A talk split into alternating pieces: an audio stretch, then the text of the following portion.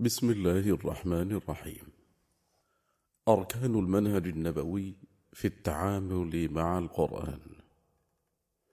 إعداد الدكتور شريف طه يونس. يقرأه عليكم عمرو البساطي. تساؤلات. هل تقبل من أحد أن يقول سأصلي صلاتي الظهر والمغرب فقط من الصلوات الخمس؟ وسأترك الثلاثة الباقية لمدة ثلاث سنوات ثم أضم إليها بقية الصلوات الخمس بدعوى أن ذلك أيسر عليه وأن هاتين الصلاتين أهم وهل تقبل من أحد أن يصلي صلاة الظهر الرباعية في وقت الفجر ويصلي صلاة الصبح الثنائية في وقت الظهر بدعوى أن ذلك أنسب لحالة الطقس وهل تقبل من أحد أن يصلي كل ركعة بسجدة واحدة فقط بدعوى أن ذلك أنسب له لأنه لا يريد إرهاق ظهره كثيرا في السجود؟ بالتأكيد لن تقبل أبدا شيئا من ذلك. فليس من حق أحد أن يقبل أو يبيح ما يخالف قول رسول الله صلى الله عليه وسلم الذي قال صلوا كما رأيتموني أصلي.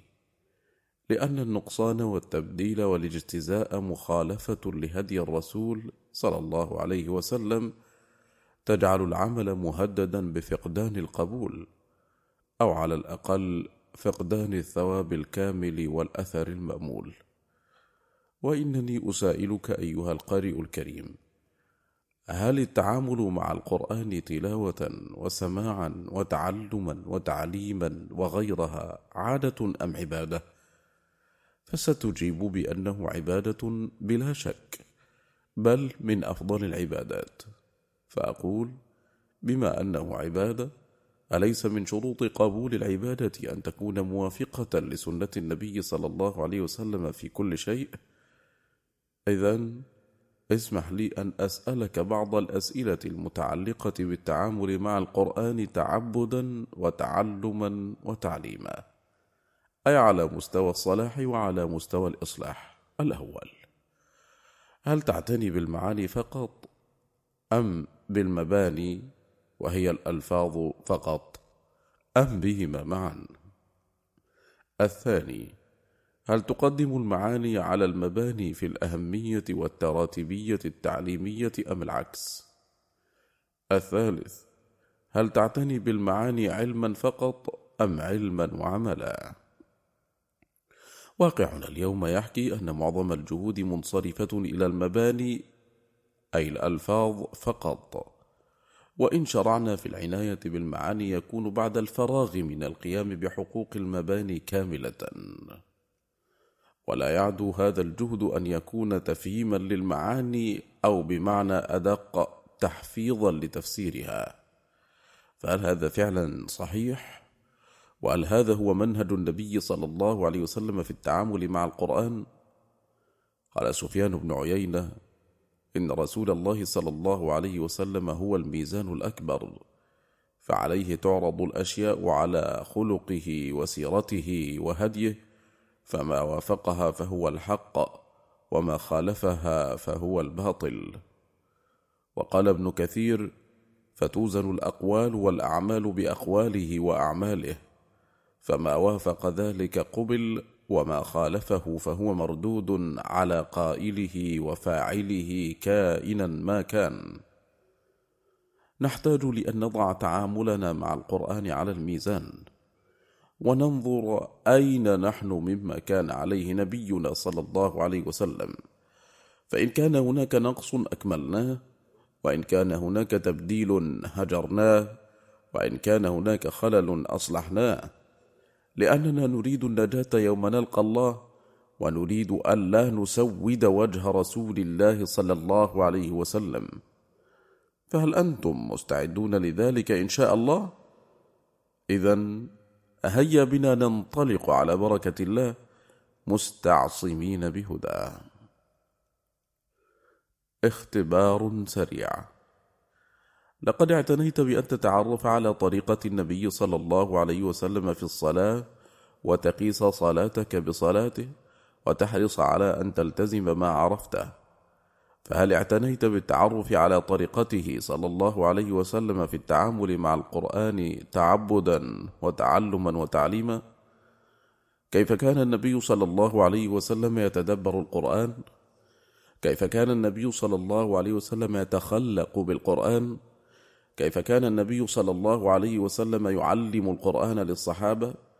كيف كان صلى الله عليه وسلم يعلم القرآن لأطفال الصحابة؟ ما معنى الإيمان قبل القرآن عند نبينا صلى الله عليه وسلم؟ هل كان صلى الله عليه وسلم يعلم المباني تلاوة وتجويدا وحفظا فقط؟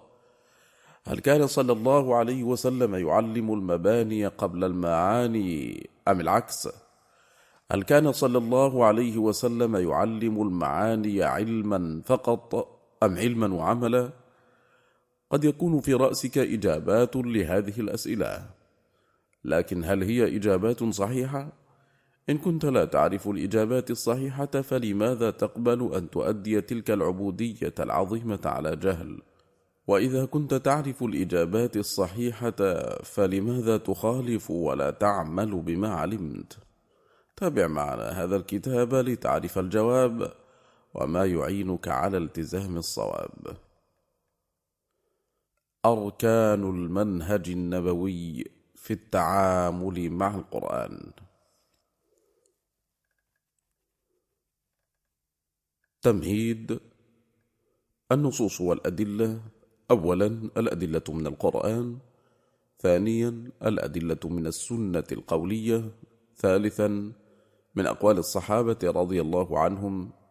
رابعا من أقوال العلماء. المنهج النبوي في تعليم الأطفال القرآن. تمهيد.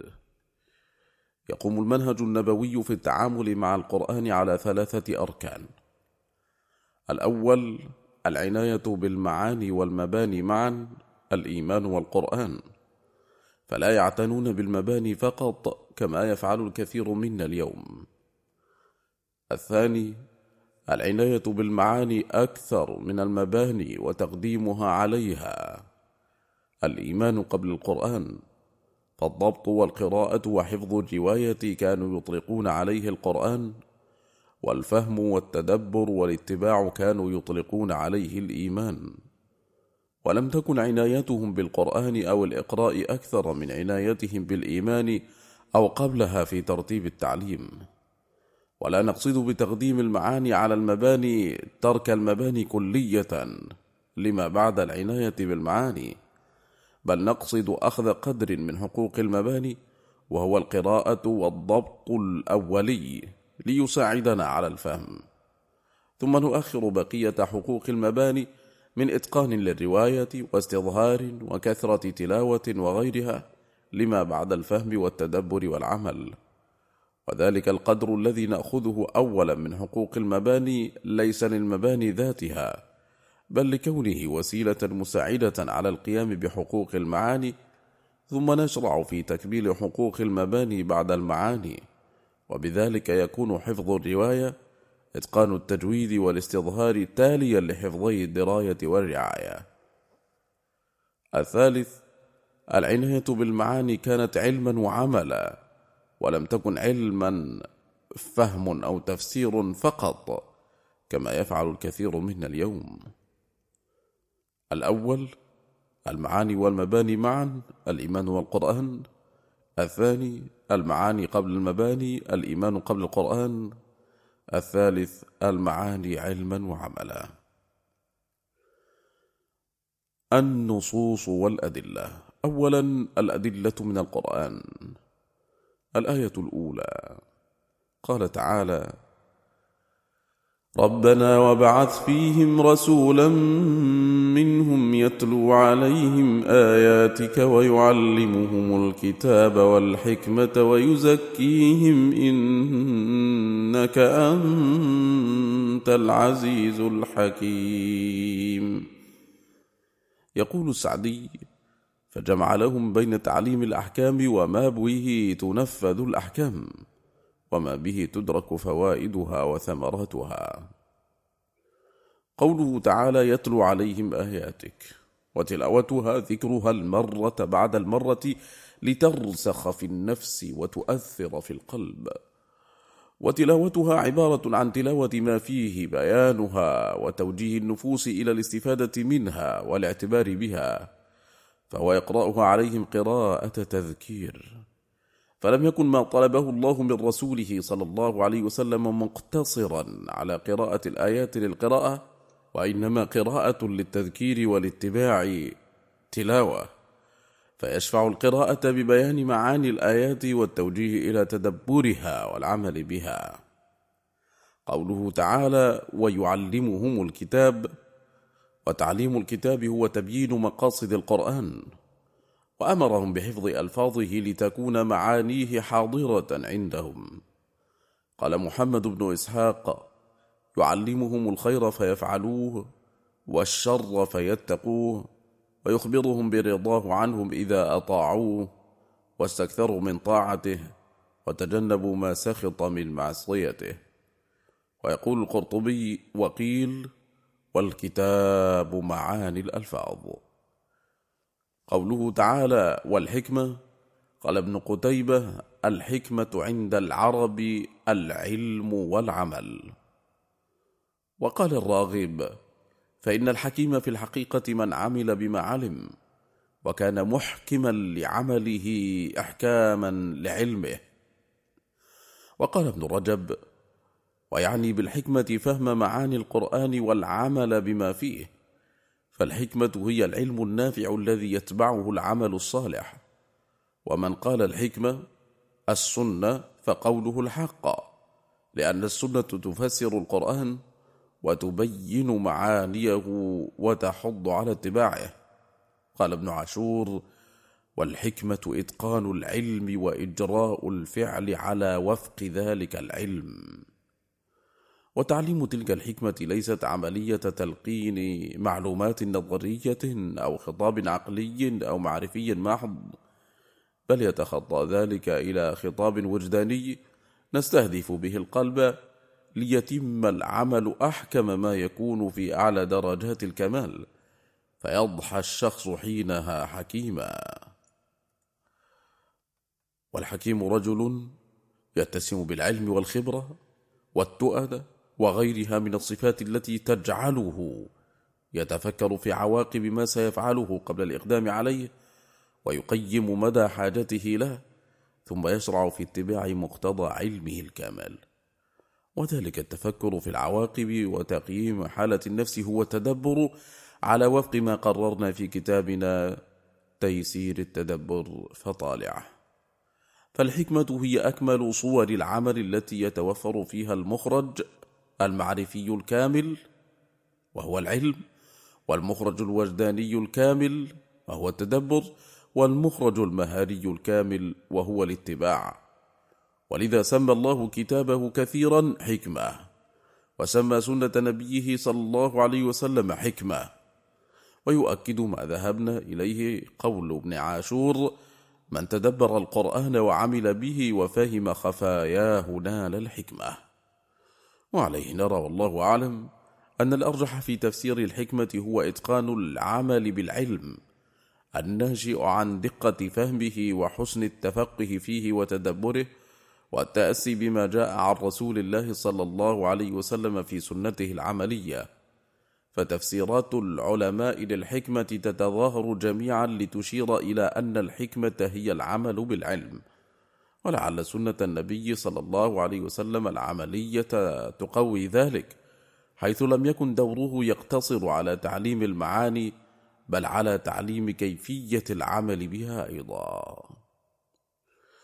قوله تعالى ويزكيهم بالتربية على الأعمال الصالحة والتبري من الأعمال الردية التي لا تزكى النفوس معها وقال ابن عباس عنها أي يجعلهم أزكياء القلوب بالإيمان. ويقول رشيد رضا علم إبراهيم وإسماعيل عليهما السلام أن تعليم الكتاب والحكمة لا يكفي في إصلاح الأمم وإسعادها بل لا بد أن يقرن التعليم بالتربية على الفضائل والحمل على الأعمال الصالحة بحسن الأسوة والسياسة. فقال ويزكيهم أي يطهر نفوسهم من الأخلاق الذميمة وينزع منها تلك العادات الرديئة ويعودها الأعمال الحسنة التي تطبع في النفوس ملكات الخير ويبغض إليها القبيحة التي تغريها بالشر. فالتزكية أمر أبعد من التعليم. إنها الخطط التشغيلية لتعاهد التربية على ما تم تعلمه أو التخلق به. لكن القرآن يؤثر استخدام كلمة تزكية لأنها أكمل من كلمة تربية من وجوه لا يتسع المجال لبسطها. لكن لعل أبرزها أن التطهير والذي هو الأهم بالنسبة للإنسان أكثر وضوحا في التزكية. كما أن النماء والتطوير في التزكية يكون مرتكزا على قاعدة صلبة من التطهير أو موازيا لها على الأقل بخلاف التربية. ويمكننا أن نقول بعبارة أخرى أن التزكية هي الخروج من الظلمات إلى النور. كتاب أنزلناه إليك لتخرج الناس من الظلمات إلى النور بإذن ربهم إلى صراط العزيز الحميد. وهذا هو غاية إنزال القرآن الكريم. والمقياس الذي نقيس عليه نجاح عملية التعليم القرآني التزكي بكل آية وسورة فيه للخروج من الظلمات إلى النور. فمن لم يتزكى لم يتعلم القرآن.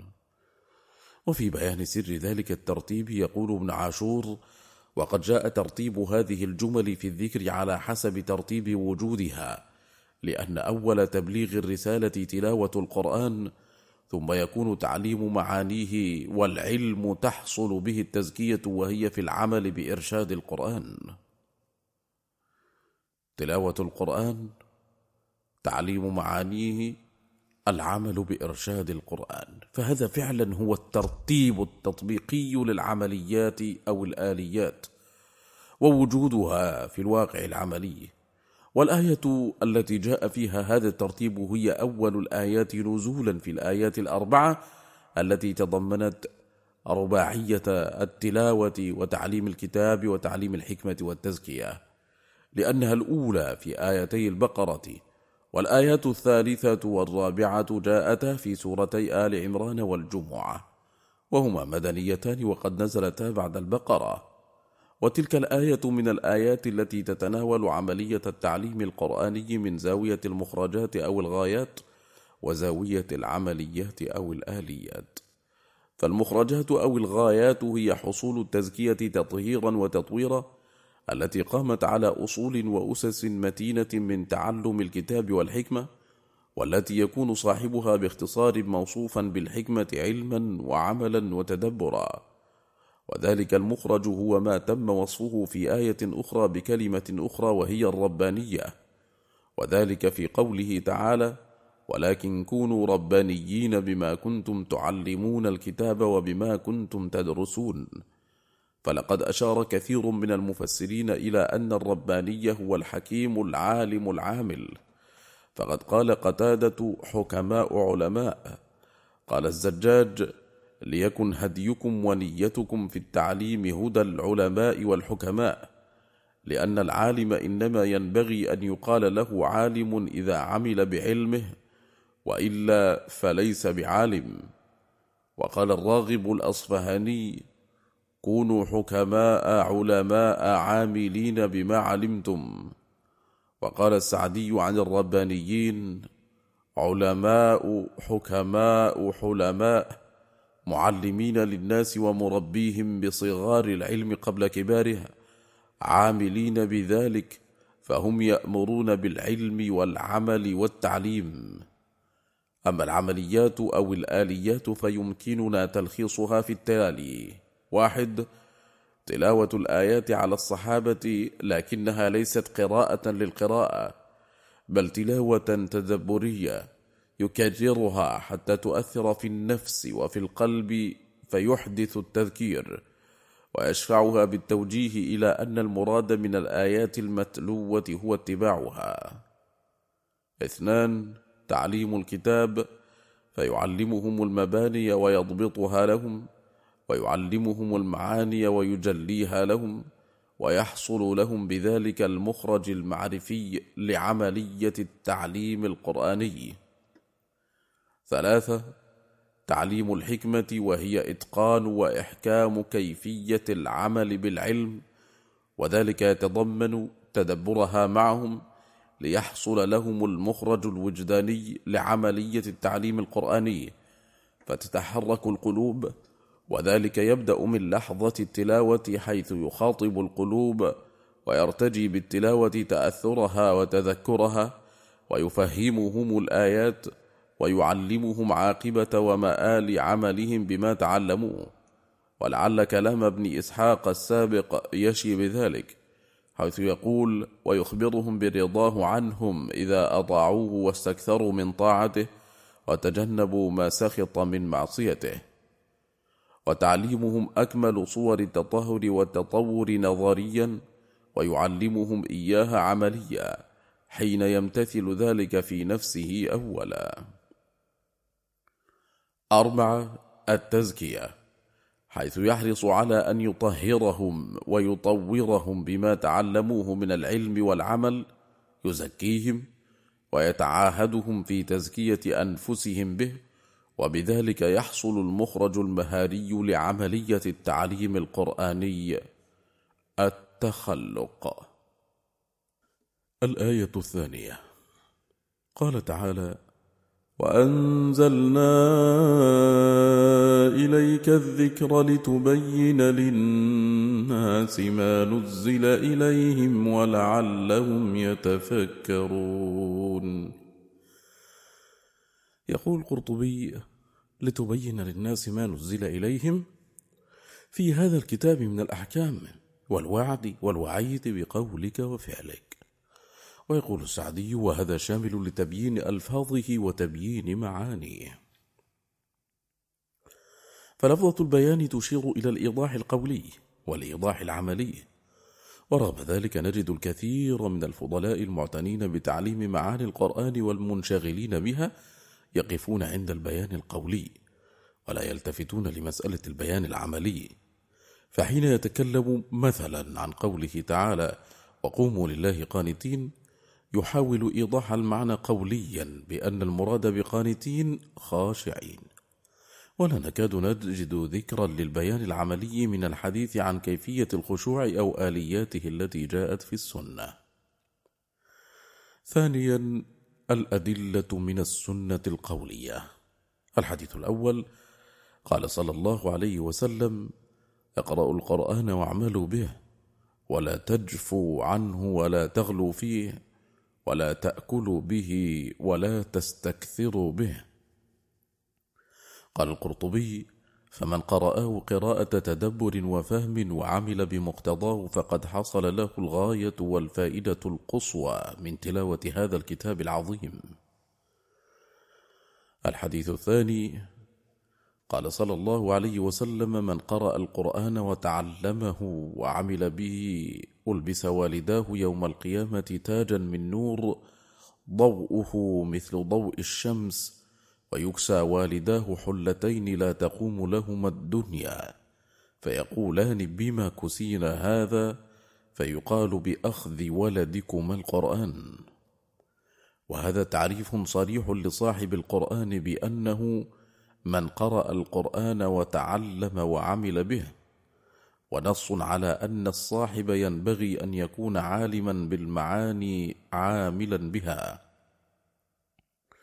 الحديث الثالث في حديث حذيفة حين أخبره رسول الله صلى الله عليه وسلم بما سيحدث من اختلاف وفرقة بعده قال حذيفة فقلت يا رسول الله فما تأمرني إن أدركت ذلك؟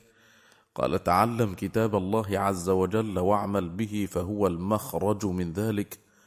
قال حذيفة فأعدت عليه ثلاثا فقال صلى الله عليه وسلم ثلاثا تعلم كتاب الله عز وجل واعمل به فهو النجاة.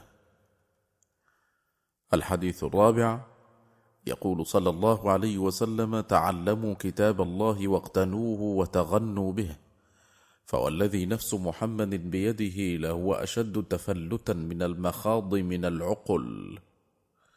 قال المنوي تعلموا كتاب الله تعالى أي القرآن احفظوه وتفهموه وتعاهدوه واقتنوه أي الزموه وتغنوا به أي اقرأوه بتحزن وترقيق. الحديث الخامس قال صلى الله عليه وسلم خيركم من تعلم القرآن وعلمه. فالنبي صلى الله عليه وسلم يؤكد ما جاء في الآيات من أن خير الناس هو الرباني أي الذي يتعلم معاني القرآن ومبانيه ويعمل به ويعلم المعاني والمباني لغيره. الحديث السادس قال صلى الله عليه وسلم المؤمن الذي يقرأ القرآن ويعمل به كالأترجة طعمها طيب وريحها طيب. والمؤمن الذي لا يقرأ القرآن ويعمل به كالتمرة طعمها طيب ولا ريح لها. ومثل المنافق وفي رواية الفاجر الذي يقرأ القرآن كالريحانة ريحها طيب وطعمها مر. ومثل المنافق وفي رواية الفاجر الذي لا يقرأ القرآن كالحنظلة. طعمها مر أو خبيث وريحها مر. فالحديث هنا يشير إلى أن المقام الأفضل هو العناية بالمعاني يعمل والمباني يقرأ معا. ويؤكد أن المعاني الإيمان مقدمة على المباني القرآن.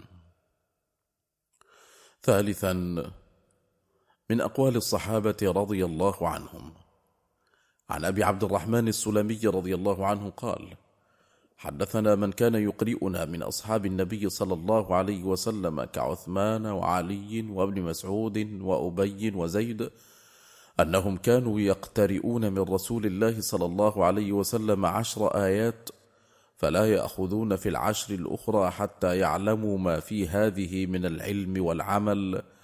قالوا فعلمنا العلم والعمل. وفي رواية أن رسول الله صلى الله عليه وسلم كان يقرئهم العشر فلا يجاوزونها إلى عشر أخرى حتى يتعلموا ما فيها من العمل. قالوا فتعلمنا القرآن والعمل به جميعا. وسيرث القرآن بعدنا قوم يشربونه شرب الماء لا يجاوز تراقيهم. وفي رواية فتعلمنا القرآن والعلم والعمل جميعا. ويؤكده قول ابن مسعود كان الرجل منا إذا تعلم عشر آيات لم يجاوزهن حتى يعرف معانيهن والعمل بهن.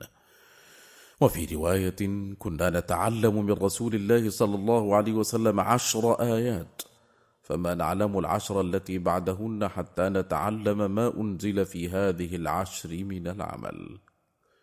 ومن عباراتهم التي تفيد تقديم العلم التي تفيد تقديم العلم بالمعاني والعمل بها الإيمان أو حفظي الدراية والرعاية على العلم بالمباني والتوسع فيها القرآن أو حفظ الرواية.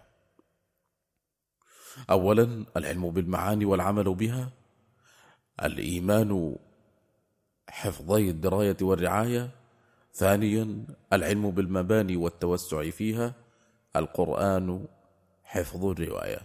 قول ابن مسعود رضي الله عنه إن صعب علينا حفظ ألفاظ القرآن وسهل علينا العمل به. وإن من بعدنا يسهل عليهم حفظ القرآن ويصعب عليهم العمل به. وما سهولة العمل عليهم إلا لأنهم تعلموا العمل وهو الإيمان قبل أن يتعلموا المباني والألفاظ وهو القرآن. فقد رباهم صلى الله عليه وسلم على منهجية الإيمان قبل القرآن. ويرى أن العناية بالمباني على حساب المعاني وإهمالها في حد ذاته فتنة. فقد قال لأصحابه كيف أنتم إذا لبستكم فتنة يهرم فيها الكبير ويربو فيها الصغير؟ ويتخذها الناس سنة فإذا غيرت قالوا غيرت السنة. قالوا ومتى ذلك يا أبا عبد الرحمن؟ قال إذا كثرت قراؤكم وقلت فقهاؤكم. وقال لبعضهم إنك في زمان كثير فقهاؤه قليل قراؤه. تحفظ فيه حدود القرآن وتضيع حروفه. وسيأتي على الناس زمان قليل فقهاؤه كثير قراؤه يحفظ فيه حروف القرآن وتضيع حدوده. قال البري لم يرد بذلك أن من يقرأ القرآن كان قليلا في زمانه وإنما أراد أن من يقرأ القرآن فيكون حظه منه قراءته دون الفقه فيه قليل. ولم يرد أن كثرة القراء عيب في ذلك الزمان وإنما عابه بقلة الفقهاء فيه وأن قراءه لا يفقهون ولا يعملون به وإنما غايتهم منه تحفظه وهذا نقص وعيب فيهم. قال ابن بطال في شرحه على البخاري فذم من حفظ الحروف وضيع العمل ولم يقف عند الحدود ومدح من عمل بمعاني القرآن وإن لم يحفظ الحروف. وقد نبه صلى الله عليه وسلم لتلك المشكلة وحذر منها حين قال سيأتي على أمتي زمان تكثر فيه القراء وتقل الفقهاء. ويؤكد عبد الله بن عمر ما قرره ابن مسعود رضي الله عنهما فيقول كان الرجل من خيار أصحاب رسول الله صلى الله عليه وسلم وصالحيهم ما يقيم إلا سورة من القرآن. حفظ رواية. أو شبه ذلك وكان القرآن حفظ الرواية ثقيلا عليهم ورزقوا علما به وعملا أي حفظي الدراية والرعاية. وإن آخر هذه الأمة يخف عليهم القرآن حتى يقرأه الصبي والعجمي لا يعلمون منه شيئا أو قال لا يسلمون منه الشيء. وفي رواية كان الفاضل من أصحاب رسول الله صلى الله عليه وسلم في صدر هذه الأمة لا يحفظ من القرآن إلا السورة ونحوها. ورزق العمل بالقرآن. وإن آخر هذه الأمة يقرؤون القرآن منهم الصبي والأعمى ولا يرزقون العمل به. ومن عباراتهم أيضا الإيمان قبل القرآن والتي يعنون بها المعاني قبل المباني وستأتي إن شاء الله تعالى.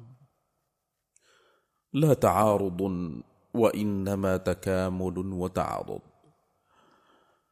ولا تعارض بين تعبير الصحابة رضي الله عنهم عن منهجهم في التعامل مع القرآن بأنه علم وعمل أو قرآن وإيمان لأن الألفاظ تختلف باختلاف المقام والسياق وطبيعة المتعلمين.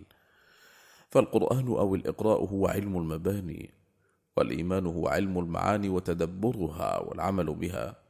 وكلا العبارتين تشيران إلى العلاقة الأتم والأكمل في التعامل مع القرآن الكريم وتفيد كلا منهما بمنطوقها أو مفهومها تقديم المعاني على المباني.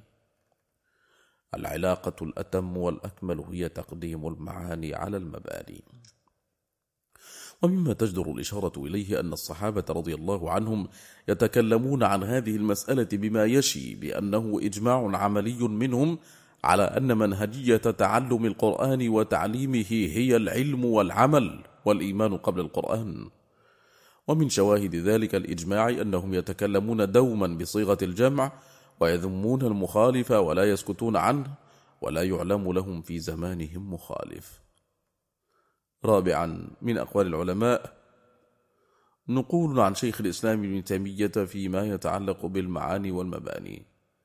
قال عن النبي صلى الله عليه وسلم يجب أن يعلم أن النبي صلى الله عليه وسلم بين لأصحابه معاني القرآن كما بين لهم ألفاظه فقوله تعالى لتبين للناس ما نزل إليهم يتناول هذا وهذا. وقال عنه صلى الله عليه وسلم أيضا ومن المعلوم أن رغبة الرسول صلى الله عليه وسلم في تعريفهم معاني القرآن أعظم من رغبته في تعريفهم حروفه فإن معرفة الحروف بدون المعاني لا تحصل المقصود إذ اللفظ إنما يراد للمعنى. وقال عن الصحابة رضي الله عنهم العادة المضطردة التي جبل الله عليها بني آدم توجب اعتناءهم بالقرآن المنزل عليهم لفظا ومعنى. بل أن يكون اعتناؤهم بالمعنى أوكد فمن المعلوم أن رغبتهم في فهمه وتصور معانيه أعظم الرغبات. وقال عنهم أيضا الصحابة بلغوا عن النبي صلى الله عليه وسلم لفظ القرآن ومعانيه جميعا كما ثبت ذلك عنهم وقد أمرهم بالإيمان بما أخبر به فيه والعمل بما فيه. وهل يتوهم عاقل أنهم كانوا إنما يأخذون منه مجرد حروفه وهم لا يفقهون ما يتلوه عليهم؟ ولا ما يقرؤونه ولا تشتاق نفوسهم إلى فهم هذا القول ولا يسألونه عن ذلك ولا يبتدئ هو بيانه لهم ولا يبتدئ هو بيانه لهم. هذا مما يعلم بطلانه أعظم مما يعلم بطلان كتمانهم ما تتوفر الهمم والدواعي على نقله. ويقول في تعريف صريح للإيمان الذي في حديث جندب وابن عمر رضي الله عنهما الصحابة رضي الله عنهم أخذوا عن الرسول صلى الله عليه وسلم لفظ القرآن ومعناه بل كانوا يأخذون عنه المعاني مجردة عن ألفاظه بألفاظ أخر. وكما قال جند بن عبد الله البجلي وعبد الله بن عمر رضي الله عنهما تعلمنا الإيمان ثم تعلمنا القرآن فازددنا إيمانا. فكان يعلمهم الإيمان وهو المعاني التي نزل بها القرآن من المأمور به والمخبر عنه المتلقى بالطاعة والتصديق وهذا حق فإن حفاظ القرآن كانوا أقل من عموم المؤمنين فعلم أن بيان معانيه لهم كان أعم من بيان ألفاظه. نقول عن الإمام ابن القيم فيما يتعلق بالمعاني والمباني. قال عن النبي صلى الله عليه وسلم فكما نقطع أن الرسول صلى الله عليه وسلم بين اللفظ فكذلك نتيقن أنه بين المعنى بل كانت عنايته ببيان المعنى أشد من عنايته ببيان اللفظ وهذا هو الذي ينبغي فإن المعنى هو المقصود وأما اللفظ فوسيلة إليه فكيف تكون عنايته بالوسيلة أهم من عنايته بالمقصود؟ وكيف يتيقن بيانه للوسيلة ولا يتيقن بيانه للمقصود؟ وهل هذا إلا من أبين المحال؟ فإن جاز عليه أن لا يبين المراد من ألفاظ القرآن جاز عليه أن لا يبين بعض ألفاظه. وقال عن الصحابة رضي الله عنهم فالصحابة أخذوا عن رسول الله صلى الله عليه وسلم ألفاظ القرآن ومعانيه بل كانت عنايتهم بأخذ المعاني أكبر من عنايتهم بالألفاظ.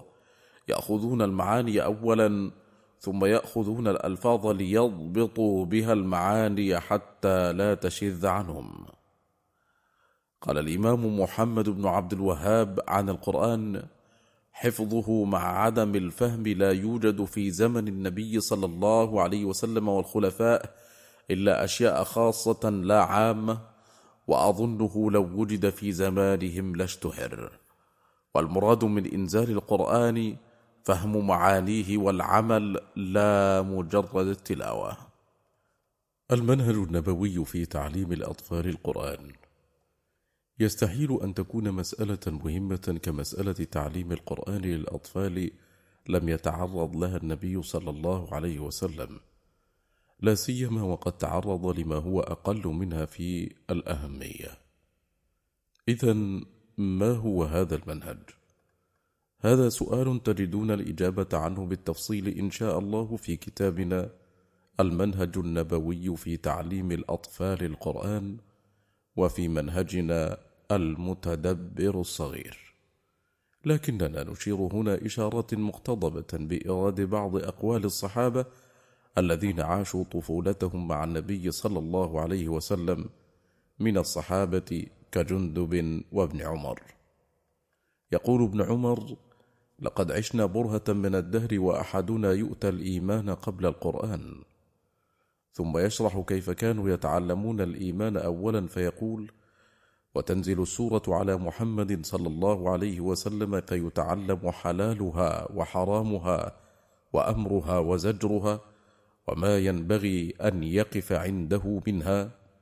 وفي رواية كما تتعلمون أنتم اليوم القرآن. ثم يتعجب ممن يقدمون المباني على المعاني والقرآن على الإيمان وينكر عليهم فعلهم فيقول ثم لقد رأيت رجالا يؤتى أحدهم القرآن قبل الإيمان فيقرأ من بين فاتحته إلى خاتمته ما يدري ما آمره ولا زاجره ولا ما ينبغي أن يقف عنده وينثره نثر الدقل وهو رديء التمر. ثم يذكر السبب الذي حدا بهم إلى البدء بالإيمان قبل القرآن ويتعجب ممن يبدأون بطريقة معكوسة فيقول وكل حرف منه ينادي أنا رسول الله إليك لتعمل بي وتتعظ بمواعظي. ومن المعلوم أن ابن عمر قد عاش طفولته وبداية شبابه مع النبي صلى الله عليه وسلم. قال الذهبي في السير أسلم وهو صغير ثم هاجر مع أبيه لم يحتلم.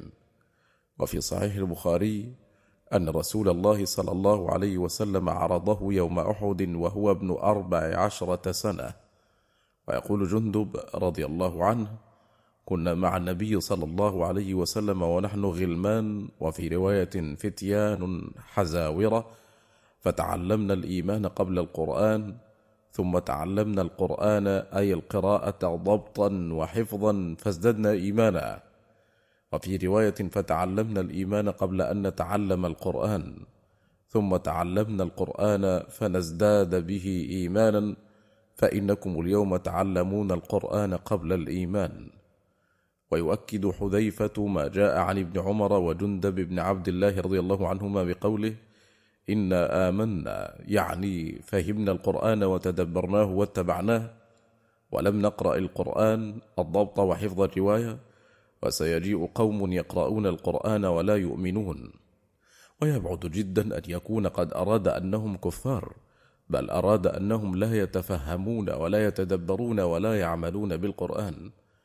وتوضحه هذه الرواية والتي يقول فيها إن قوم أوتينا الإيمان قبل أن نؤتى القرآن وإنكم قوم أوتيتم القرآن قبل أن تؤتوا الإيمان.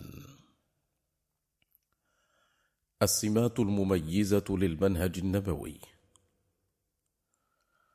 واحد الوسائل والغايات. اثنان المباني والمعاني. ثلاثة العلم والعمل. أربعة الدراية والرعاية والرواية. خمسة الإيمان والقرآن.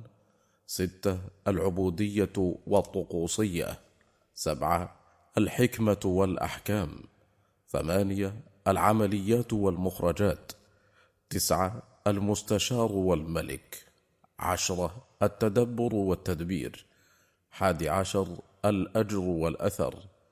ثاني عشر القياس والمعاييرية. ثالث عشر التجهيز والتعزيز والتنفيذ.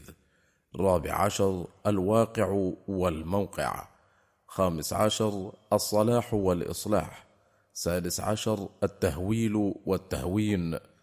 السابع عشر الأمراض والأعراض. ثامن عشر التطهير والتطوير. تاسع عشر الحقائق والدقائق. العشرون التخصص والتأسس الواحد والعشرون التمهل والتعجل الثاني والعشرون الكم والكيف الثالث والعشرون التحرك الأفقي والرأسي الرابع والعشرون الإنسان والبنيان الخامس والعشرون المهمة والمهنة أي الأجر والأجرة. تمهيد. هذا الفصل بمثابة تجميع لكل ما يتعلق بالمنهج النبوي في التعامل مع القرآن لكن في صورة قواعد منهجية. تعيد بلورة الأمر في قالب واضح محدد وتيسر على الراغب في التأسي بالمنهج النبوي التعرف على المنشود ومقارنته بالموجود ليتمكن من تحديد المفقود واستفراغ الوسع في بذل ما يستحقه الأمر من الجهود. ولذلك أؤكد أن مصدر تلك القواعد هو نصوص الوحي المتعلقة بالتعامل مع القرآن وليست تصورات شخصية أو رؤى ذاتية وإنما كان دورنا التقريب والترتيب والتبويب والصياغة في صورة عملية واقعية تيسر ما بعدها من الخطوات التطبيقية.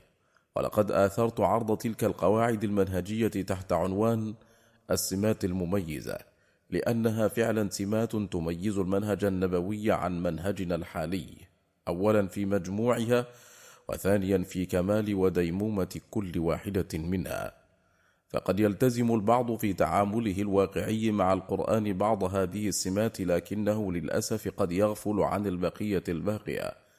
وإذا وضعت كل سمة من السمات التي التزمها في الميزان لربما وجدت خللا في الكمال والتمام أو في الاستمرار والدوام. فتلك السمات كما ترشدنا إلى العديد من الأمنيات والتطلعات فإنها أيضا توقفنا على العديد من الإشكاليات والتناقضات. وفي رأيي أن تلك الإشكاليات التي تنبهنا لها تلك السمات ليست فقط إشكاليات منهجية في البيئة القرآنية وإنما هي فعلا إشكاليات منهجية في كافة مناحي حياتنا العملية. ونوصي بشدة بمراجعة كتابنا رحلة البحث عن أهل القرآن النسخة المنظورة لأن فيه فصلا كاملا يتناول هذه السمات بالتفصيل والتأصيل تحت نفس العنوان. واحد.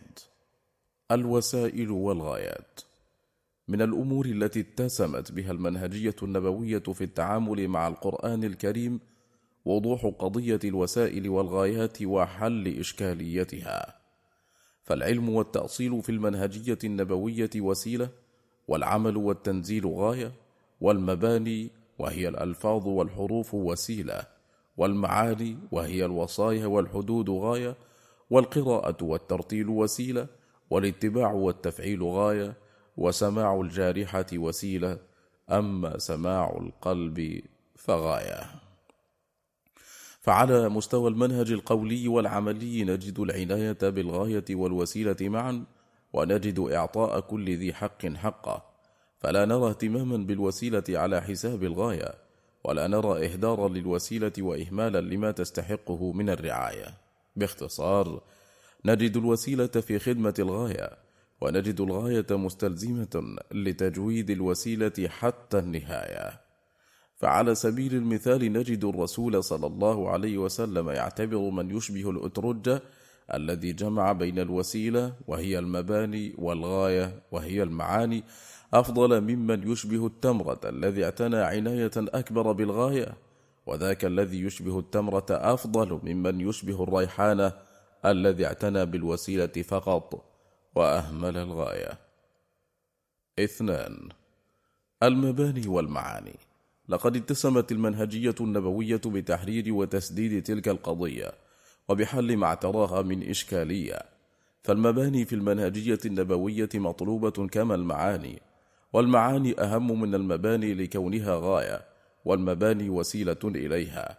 ولم تكن هناك قط تلك الصورة التي يتم فيها إهمال المعاني والعناية بالمباني أو تقديم المباني على المعاني في الترتيب التعليمي أو الاهتمام. بل جاء ذم ذلك الاضطراب كثيرا على لسان النبي صلى الله عليه وسلم تصريحا وتلميحا في حديثه عن الخوارج والأترجة وغيرهما. ثلاثة العلم والعمل. ومن السمات المميزة للمنهج النبوي العناية بالعلم والعمل معا والتأكيد قوليا وعمليا على أنهما مطلوبين وأن العمل غاية والعلم وسيلة. والعلم في المنهجية النبوية ينصرف إلى المباني والمعاني وعلم المعاني ينصرف إلى ما يتعلق بالفهم والتدبر وما يتعلق بالعمل والتطهر والتطور. فلم يكن العلم لمجرد المعرفة وإنما للعمل. لذا كانت المنظومة العلمية مشتملة ولا بد على تعليم كيفية العمل بما فهمه الإنسان وعرفه. باختصار كان التفصيل والتأصيل والتحليل والتعليل في خدمة التنزيل والتفعيل. ولذلك فلقد رب الرسول صلى الله عليه وسلم أصحابه على أن يكون التعلم بنية العمل. فما كانوا يتلقون القرآن للسماع أو الاستماع أو الاطلاع بل للتنفيذ والاتباع. وكان منهجهم باختصار تصديق الخبر وتنفيذ الأمر وهذا هو الإيمان والاتباع. وذاك فارق جوهري بيننا وبين الصحابة رضي الله عنهم. أنه لم يكن في قاموسهم أن شيئا من الدين يعرف لمجرد المعرفة أو التعلم ولا يعمل به. وكلمة تعلم عندهم كانت تعني تعلم وعمل. أربعة. الدراية والرعاية والرواية. من السمات المميزة للمنهجية النبوية العناية بالرواية والدراية والرعاية معا. ليس هذا فحسب وإنما تقديم ما يختص بالمعاني من الدراية والرعاية على ما يختص بالمباني من إتقان الرواية وذلك التقديم يكون في الاهتمام وفي ترتيب التعلم والتعليم. خمسة الإيمان والقرآن. ولقد اتسمت المنهجية النبوية بالعناية بكل من الإيمان حقوق المعاني فهما وتدبرا واتباعا والقرآن أو الإقراء حقوق المباني قراءة وتجويدا وحفظا للحروف الخاص بكتاب ربنا. واتسمت أيضا بتقديم الإيمان على القرآن أو الإقراء في ترتيب التعلم وفي العناية والاهتمام وهو ما أطلق عليه الصحابة الإيمان قبل القرآن.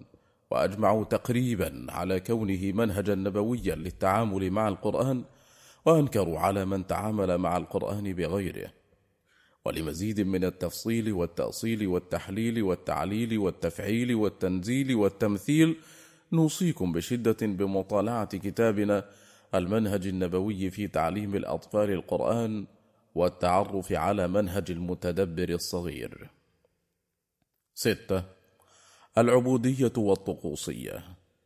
لقد اتسم المنهج النبوي بأن التعامل مع القرآن عبودية تراعي الأبعاد القلبية ويتجلى ما لها من حكمة ومقاصدية وتنطلق من هدف ونية وليست مجرد طقوس أو عادات غير مفهومة.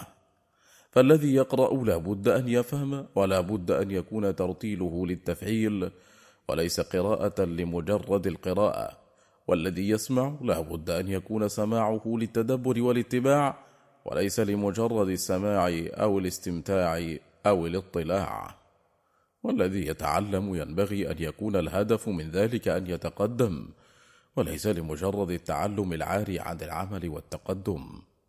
ونوصي بشدة بمطالعة كتابنا الهروب من الفهم حيث نجد فيه مناقشة تفصيلية تأصيلية لقضية الطقوسية والعبودية. سبعة الحكمة أي المقاصدية والأحكام أي الآلية. اتسم المنهج النبوي بمراعاة الحكمة والأحكام والعناية بالمقاصدية والآلية. فلقد اعتنى النبي صلى الله عليه وسلم قوليا بإبراز حكم ومقاصد كل صور التعامل مع القرآن الكريم. ولربما كان حديثه عن حكمة وفضل تلاوة القرآن مثلا أكثر من حديثه عن أحكامها وحديثه عن ثمراتها ومقاصدها أكثر من حديثه عن طريقتها وكيفيتها وآليتها. بل حتى على مستوى الألفاظ التي تعبر عن الآلية والكيفية يتم اختيار تلك التي تشير بوضوح إلى الحكمة والمقاصدية فلفظة التلاوة في أصلها اللغوي تشير إلى الاتباع ولفظة الحفظ في أصلها اللغوي تشير إلى الرعاية والامتثال. ونوصي بشدة بمطالعة كتابنا رحلة البحث عن أهل القرآن النسخة المسطورة حيث نجد فيه تحريرا عميقا وتأصيلا دقيقا للمصطلحات التي تتعلق بالعلاقة بالقرآن ومقاصديتها. ثمانية العمليات والمخرجات. واتسمت المنهجية النبوية بأن عملياتها وسائلها وآلياتها ومخرجاتها مقاصدها وغاياتها كانت أكمل ما تكون فقد كانت واضحة جدا ومحددة للغاية وكانت منطلقة تماما من المقاصد التي حددها ربنا للتعليم القرآني. فالمخرج الذي سينتج عن عملية التعليم القرآني ينبغي أن يكون في مستوى الرباني العالم العامل المعلم ولا بد أن يكون قد تزكى وقد صار حكيما. ولذلك اشتملت المنهجية النبوية على صورة متكاملة لعملية التعليم القرآني تمت فيها مراعاة كل مكوناتها وقياساتها ففيها الحديث عن المدخلات وصلاحيتها. والعمليات الوسائل والآليات وسلامتها والمخرجات المقاصد والغايات وجودتها والمقاييس التي نقيس بها كل ذلك ومعاييريتها. ونوصي بشدة بمطالعة كتابنا رحلة البحث عن أهل القرآن النسخة المنظورة حيث نجد فيها وصفا تفصيليا تحليليا لأحوال النبي صلى الله عليه وسلم وأصحابه رضي الله عنهم كمتعلمين وكمعلمين وحديث شامل كامل عن كل مكونات التعليم القرآني. تسعة المستشار والملك. اتسمت المنهجية النبوية بمراعاة دور المستشار العقل تفهما وتعقلا وكذلك دور الملك القلب تفكرا وتدبرا وتذكرا. فالسنة القولية والعملية للنبي صلى الله عليه وسلم تؤكد على أهمية فهم المعاني وعلى ضرورة تدبر ما تم فهمه ويعلمهم الكتاب والحكمة. عشرة التدبر والتدبير التأثر والتأثير. لم تقتصر المنهجية النبوية على مجرد التدبر بلا تدبير ولم تكتف بتحقيق التأثر مع الغفلة عن التأثير. بل اتسمت المنهجية النبوية باعتبار التدبر والتأثر مجرد وسائل وآليات تعتبر معراجا للتدبير والتأثير كمقاصد وغايات. ولذلك حرص صلى الله عليه وسلم على أن يضع الخطط التشغيلية لاتباع الآيات القرآنية والتخلق والتزكي بها وحرص على الإرشاد إلى الآفاق التطبيقية ويعلمهم الكتاب والحكمة. الحادي عشر الأجر والأثر. واتسمت المنهجية النبوية بالعناية بالأجر والأثر والتأكيد عليهما فلم يقتصر الأمر على الأجر مع إغفال الأثر ولم يقتصر الحديث على الأثر مع إغفال الأجر. فمثلا في القراءة الحرف بحسنة والحسنة بعشر أمثالها والله يضاعف لمن يشاء هذا يشير إلى الأجر. لكن السكينة التي تتنزل والعصمة من الضلال والشقاء وغيرها أمور تشير بصورة أكبر إلى الأثر. وتؤكد المنهجية النبوية على أنه قد ينعقد الأجر ولا ينعقد الأثر. كذاك الذي يقرأ ولا يفهم ولا يتدبر ولا يعمل وذاك الذي يسمع ولا يتدبر ولا يتبع. كما تؤكد أن أقصر الطرق لتحصيل أفضل أجر وأكمل أثر هو تأدية العبودية مع مراعاة الآلية والمقاصدية بالطريقة التي جاءت عن خير البرية صلى الله عليه وسلم. الثاني عشر القياس والمعاييرية ولقد اتسمت المنهجية النبوية بالعناية بقضية المعاييرية والقياس في التعامل مع القرآن. فمقياس التحقق بوصف أهل القرآن هو العمل به ومقاييس التحقق بالخيرية والأفضلية هو التعلم والعمل والتعليم. وهكذا في كل ما يتعلق بالقرآن تعلما أو عملا أو تعليما. الثالث عشر التجهيز والتعزيز والتنفيذ. ولقد اتسم المنهج النبوي بمراعاة المراحل الثلاثة في التعامل مع القرآن فنجد النبي صلى الله عليه وسلم قد اعتنى بالتجهيز والتعزيز قوليا وعمليا مع عنايته بكل ما يجعل التنفيذ أكمل ما يكون فقد كان تعامله مع القرآن متكامل الأركان. الرابع عشر الواقع والموقع. اتسمت المنهجية النبوية في التعامل مع القرآن وتعليمه بالتحديد الدقيق للمنشود الموقع والتحليل العميق للموجود الواقع وبذلك اتضح بشكل بارز الجزء المفقود. فقد كان المنشود أن يتزكى الصحابة وقد كان الموجود في أغلب المجتمع الضلال المبين. قال تعالى لقد من الله على المؤمنين إذ بعث فيهم رسولا من أنفسهم يتلو عليهم آياته ويزكيهم ويعلمهم الكتاب والحكمة وإن كانوا من قبل لفي ضلال مبين. الخامس عشر الصلاح والإصلاح. ولقد اتسم المنهج النبوي بالعناية بالصلاح والإصلاح معا. فالمنهج القولي والعملي للنبي صلى الله عليه وسلم يبرز التركيز على الصلاح لتشكيل قاعدة صلبة للإصلاح والتأكيد على الإصلاح لحماية وتدعيم الصلاح. ويكفينا في هذا الباب أن النبي صلى الله عليه وسلم قد أكد قوليا وعمليا أن خير الناس وأفضلهم من جمع بين الصلاح والإصلاح. ففي الحديث خيركم من تعلم القرآن وعلمه ونوصي بشدة بمطالعة الفصلين الأول والثاني من كتاب لا تسود وجهي لنرى صورة مختصرة لعناية النبي صلى الله عليه وسلم بمحوري الصلاح والإصلاح معا. السادس عشر التهويل والتهوين أي الإفراط والتفريط. واتسمت المنهجية النبوية بإعطاء كل ذي حق حقه بلا تهويل ولا تهوين ولا إفراط ولا تفريط. فنجد عناية واهتماما بحقوق المعاني وكذلك بحقوق المباني. فالإيمان مع القرآن لكننا نجد التأكيد على ضرورة تقديم المعاني على المباني في الأهمية وفي التراتبية التعليمية الإيمان قبل القرآن. ومن الأمور التي اتسمت بها المنهجية النبوية أنها لا تقدم النافلة على الفريضة في باب التعامل مع القرآن أبدا. فمن أسباب تقديم حقوق المعاني على حقوق المباني أن معظم حقوق المعاني فرائض بينما نجد أن معظم حقوق المباني نوافل كمجرد القراءة ومعظم التجويد أو فروض كفايات كالحفظ مثلا. السابع عشر الأمراض والأعراض.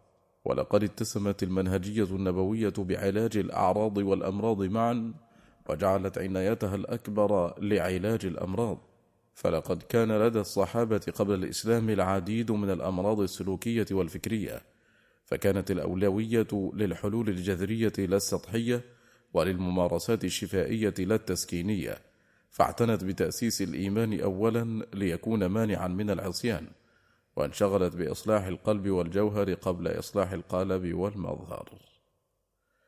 قالت أم المؤمنين عائشة رضي الله عنها إنما نزل أول ما نزل منه سورة من المفصل فيها ذكر الجنة والنار حتى إذا ثاب الناس إلى الإسلام نزل الحلال والحرام. ولو نزل أول شيء لا تشربوا الخمر لقالوا لا ندع الخمر أبدا. ولو نزل لا تزنوا لقالوا لا ندع الزنا أبدا. فكلامها رضي الله عنها يؤكد أن الإيمان هو ما نزل القرآن لترسيخه أولا وأنه الأهم. والقاعدة التي ترتكز عليها كل التكاليف التي جاءت بعد ذلك. قال ابن كثير يحتمل أنها أرادت اسم جنس لسور المفصل التي فيها الوعد والوعيد. ثم لما انقاد الناس إلى التصديق أمروا ونهوا بالتدريج أولا فأولا وهذا من حكمة الله ورحمته. الثامن عشر التطهير والتطوير. ولقد اتسم المنهج النبوي بالعناية بالتطهير والتطوير معا فالتطهير يسير جنبا إلى جنب مع التطوير ويكون الأمر عمليا وإجرائيا باختصار تطهير بالتطوير وتطوير بالتطهير. فإذا أردنا التخلية أو التطهير فإننا نقوم ببعض الممارسات التطويرية لكن نجعل لوظائفها وآثارها التطهيرية معظم الاهتمام والأولوية. ونوصي بشدة بمطالعة المحطة الثانية من كتاب رحلة البحث عن أهل القرآن النسخة المنظورة فإن فيه تفصيلا للمنهج النبوي في التزكية تطهيرا وتطويرا. التاسع عشر. الحقائق والدقائق. ومن السمات المميزة للمنهج النبوي في التعامل مع القرآن الانشغال بالحقائق والدقائق معا لكن مع إعطاء كل واحدة منهما حقها في التقديم وفي الأهمية فلم يكن ينشغل بما لا يفيد من الدقائق عن الأصول والحقائق. ولقد كان ذلك منهجه صلى الله عليه وسلم في التعامل مع كل ما أوحى الله به إليه. فلقد أخبره الله أن هناك يوم آخر له موعد لا يعلمه إلا هو سبحانه فكان انشغاله الأكبر بالعمل لهذا اليوم والاستعداد له ولم ينشغل بما لا طائل وراءه من التفاصيل التي طوى الله علمها فعن أنس رضي الله عنه أن رجلا سأل النبي صلى الله عليه وسلم عن الساعة فقال متى الساعة؟ قال وماذا أعددت لها؟ ولم يكن صلى الله عليه وسلم في باب التعامل مع القرآن يسمح للصحابة بالوقوف كثيرا عند دقائق المسائل والذهول عن حقائقها الأهم. فقد قال لهم إن هذا القرآن أنزل على سبعة أحرف فاقرأوا ولا حرج ولكن لا تختموا ذكر رحمة بعذاب ولا ذكر عذاب برحمة. وقال صلى الله عليه وسلم يا عمر إن القرآن كله صواب ما لم يجعل عذاب مغفرة أو مغفرة عذابا. العشرون التخصص والتأسس. ومن السمات البارزة في المنهجية النبوية في التعامل مع القرآن العناية بالتأسس قبل التخصص.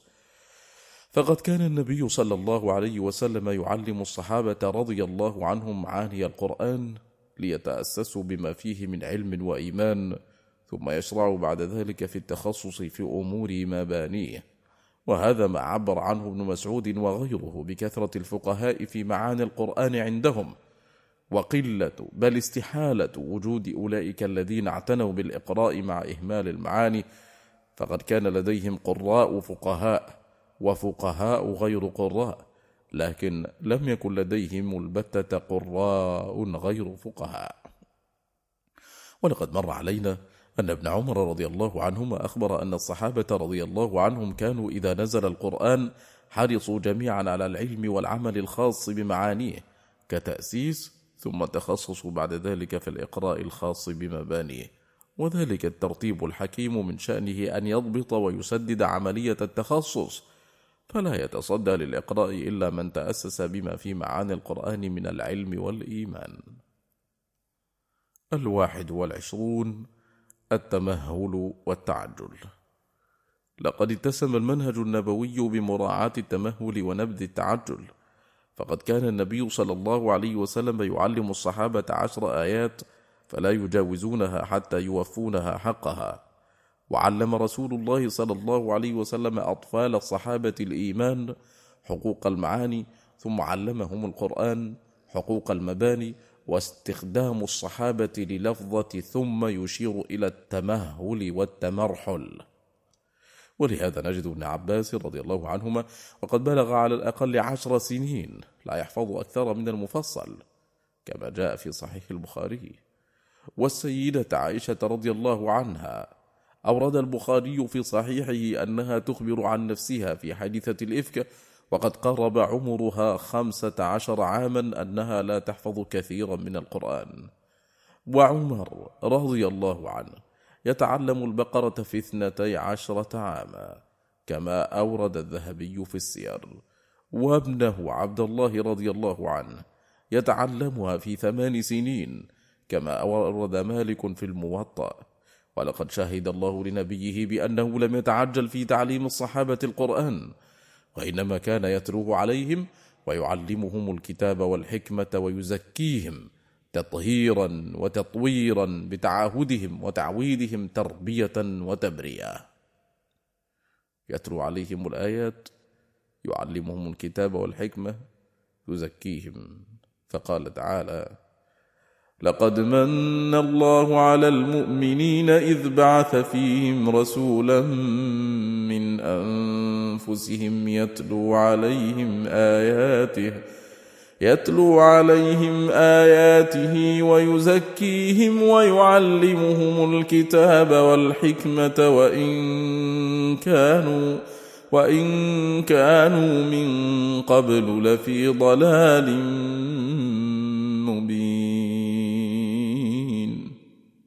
والنبي صلى الله عليه وسلم في ذلك قد امتثل وصية الله له حين قال له ولا تعجل بالقرآن من قبل أن يقضى إليك وحيه وقل رب زدني علما. وحين قال له لا تحرك به لسانك لتعجل به إن علينا جمعه وقرآنه فإذا قرأناه فاتبع قرآنه ثم إن علينا بيانه. الثاني والعشرون الكم والكيف. التكثير والتحسين. ومن السمات المميزة للمنهج النبوي العناية بالكم والكيف معا والحرص على التكثير مع التحسين لكن حين يتعارض الكم مع الكيف والتكثير مع التحسين يتم تقديم الكيف والتحسين. التحسين مع التكثير صلاحا واصلاحا. ففي محور الصلاح لم يكن انشغاله صلى الله عليه وسلم بقراءة أكبر كم من الآيات فقط. وإنما كان انشغاله بأن تكون قراءته أحسن قراءة يترسل فيها ويجمع فيها بين التلاوة والتدبر والذكر والدعاء حتى إنه لا يجد غضاضة في أن يقوم ليلة كاملة بآية واحدة. وفي محور الإصلاح لم يكن انشغاله صلى الله عليه وسلم بإقرائهم أكبر قدر من الآيات فحسب وإنما كان حريصا على أن لا يتجاوز الآيات التي قرأوها حتى يتقنوا تعلمها على أكمل وجه فيتعلموا ما فيها من العلم والعمل. وهو في ذلك يمتثل ما أوصى الله به من الإحسان والتحسين في التعامل مع القرآن حين قال فبشر عباد الذين يستبعون القول فيتبعون أحسنه. أولئك الذين هداهم الله وأولئك هم أولو الألباب. ونوصي بشدة بمطالعة كتابنا الهروب من الفهم وكتابنا رحلة البحث عن أهل القرآن النسخة المنظورة لمطالعة مزيد من التفاصيل حول هذه النقطة. الثالث والعشرون التحرك الأفقي والتحرك الرأسي. من لطيف العبارات التي استفدناها من جلسة مع أحد المشايخ الفضلاء أن النبي صلى الله عليه وسلم كان يعلم الصحابة رضي الله عنهم آيات القرآن بطريقة أفقية ثم بطريقة رأسية فيوفونها حقوقها حيث يتعلمون الآية ويضبطونها ويتعلمون معانيها ويتدبرونها ويتبعونها ويعلمونها. ثم يبدأ بعد ذلك التوسع الرأسي مع آية أخرى وآيات جديدة وذلك تشبيه جميل يعبر فعلا عما كان يقوم به النبي صلى الله عليه وسلم لأن النبي صلى الله عليه وسلم لم يؤثر عنه قط. أنه علم الصحابة رضي الله عنهم المباني للقرآن كله أو لحزب حتى من أحزابه ثم شرع بعد ذلك في تعليمهم معانيه. وإنما كان الأمر وفق ما وصفوه هم لا يتجاوزون الآيات حتى يتعلموا ما فيها من العلم والعمل. ووفق ما وصف ربنا عز وجل في القرآن تلاوة وتعليم وتزكية. الرابع والعشرون الإنسان والبنيان. الحضارة العمرانية والحضارة الإيمانية. ومن السمات المميزة للمنهج النبوي في التعامل مع القرآن العناية بالإنسان والبنيان معا والحرص على العمران بجانب الإيمان لكن المنهجية النبوية تجعل للإنسان الأولوية وتعطي الإيمان والوجدان النصيب الأكبر من الأهمية. فلم تكن المدينة من ناحية البنيان مكانا متميزا لكن التعليم القرآني بالمنهجية النبوية أعطى بناء الإنسان أولوية على بناء الجدران وأعطى بناء الساجد أولوية على بناء المساجد. لأنك إذا بنيت الإنسان أوجدت الجدران ولن تجبر الجدران غياب الإنسان مهما بلغت من الحسن والإتقان. لم تكن المدينة من ناحية الحضارة العمرانية مكانا متميزا مقارنة بغيرها من مدن العالم حينها لكن التعليم القرآني بالمنهجية النبوية أعطى للحضارة الإيمانية أكبر الأهمية فكان الانشغال بتزكية النفوس بالإيمان أكبر من الانشغال بتهيئة الأرض بالمرافق والعمران. لأنك إذا تمكنت من توطيد أركان الحضارة الإيمانية ستتمكن بسهولة من الوصول إلى أعلى مراتب الحضارة العمرانية. ولن يجبر العمران غياب الإيمان مهما بلغ من الحسن والإتقان. لذا كانت العناية في المنهجية النبوية بإصلاح الجوهر مع إصلاح المظهر وبتطهير القلب مع تطهير القالب. ولذلك تمكن ذلك الإنسان الذي تم بناؤه في كنف حضارة الإيمان الناشئة عن تعليم القرآن من الوصول إلى أعلى آفاق العمران ومن تشييد أكبر صروح البنيان. لذلك حرص النبي صلى الله عليه وسلم على أن يتخلق هو بالقرآن وعلى أن يعلم الصحابة القرآن علما وعملا ليكونوا حكماء علماء لأن معاني القرآن كفيلة ببناء أكمل إنسان بأوفر حظ من الإيمان وأكبر نصيب من العمران. ولذلك نرى فتى القرآن والإيمان زيد بن ثابت يتعلم لغة أخرى ويتقنها أيما إتقان في حوالي أسبوعين. ونجد فتيان القرآن والإيمان يتبوؤون أعلى المراتب بين المحاربين والفرسان ويدكون في حوالي عشرين سنة حصون حضارات كانت حينها في أعلى درجات العمران فيسقطون أكبر دولتين في العالم حينها بنيانا وعمرانا. الخامس والعشرون المهمة والمهنة الأجر والأجرة. ومن السمات المميزة للمنهج النبوي أن تعليم القرآن وتعلمه كان مهمة ورسالة ولم يكن مجرد مهنة. وبلغ رسولنا صلى الله عليه وسلم في حسن القيام بمهمته التعليمية مبلغا لم يبلغه أحد من البشر. حتى شهد الله بذلك فقال سبحانه وبحمده إنك لمن المرسلين على صراط مستقيم. وقال جل جلاله وإنك لتهدي إلى صراط مستقيم. وأخبر ربنا الصحابة رضي الله عنهم بأن ما قام به النبي صلى الله عليه وسلم معهم كان من أعظم المنن وأجل النعم عليهم.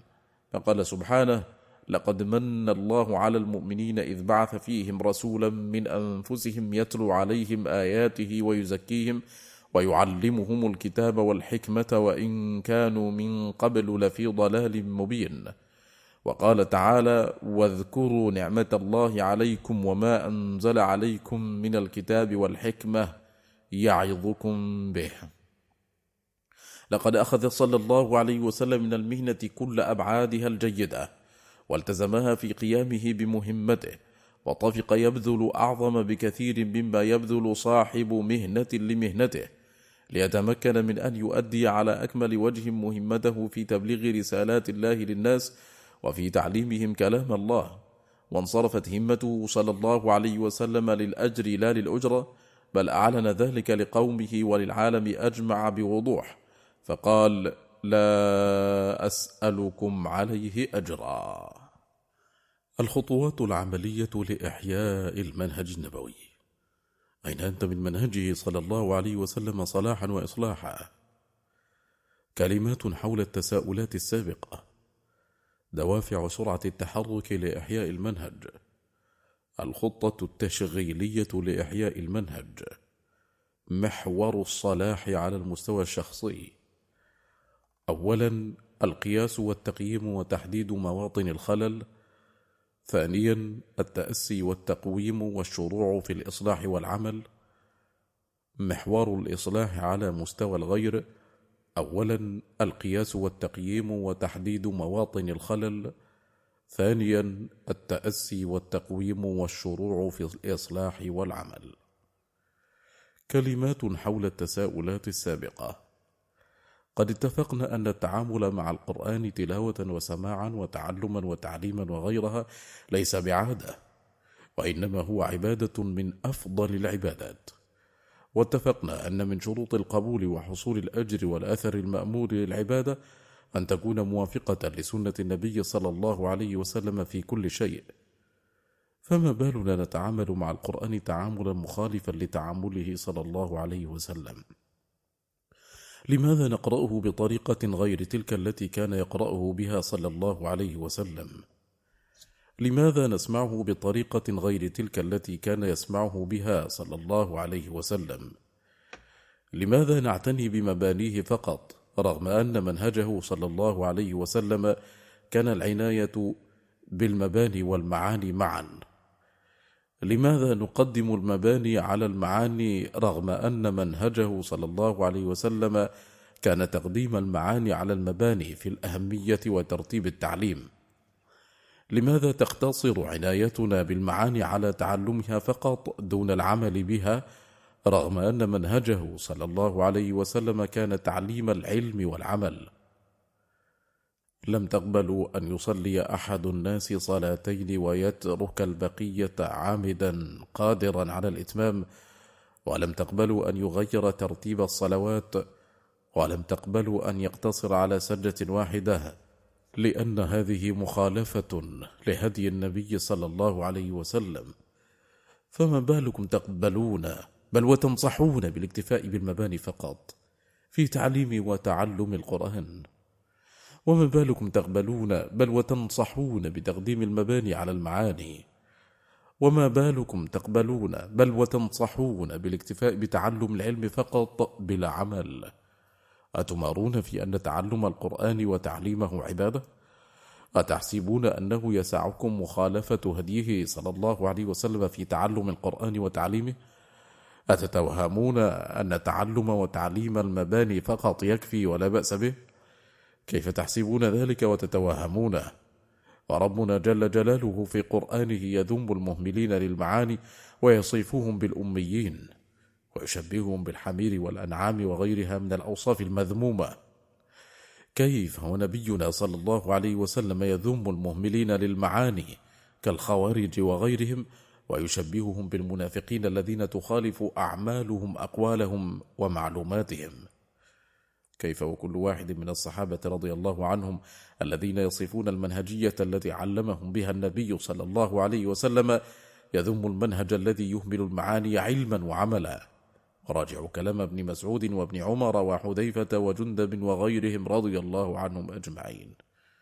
إنني لا أتجاسر على وصف الذي يكتفي بالمباني فقط ويهمل المعاني علما وعملا بالابتداع ولن أتكلم في قضية الآجر لكنني أجزم بأنه قد خالف منهج النبي صلى الله عليه وسلم في التعامل مع القرآن وأؤكد أنه محروم من الأثر الكامل المترتب على تعاليم القرآن.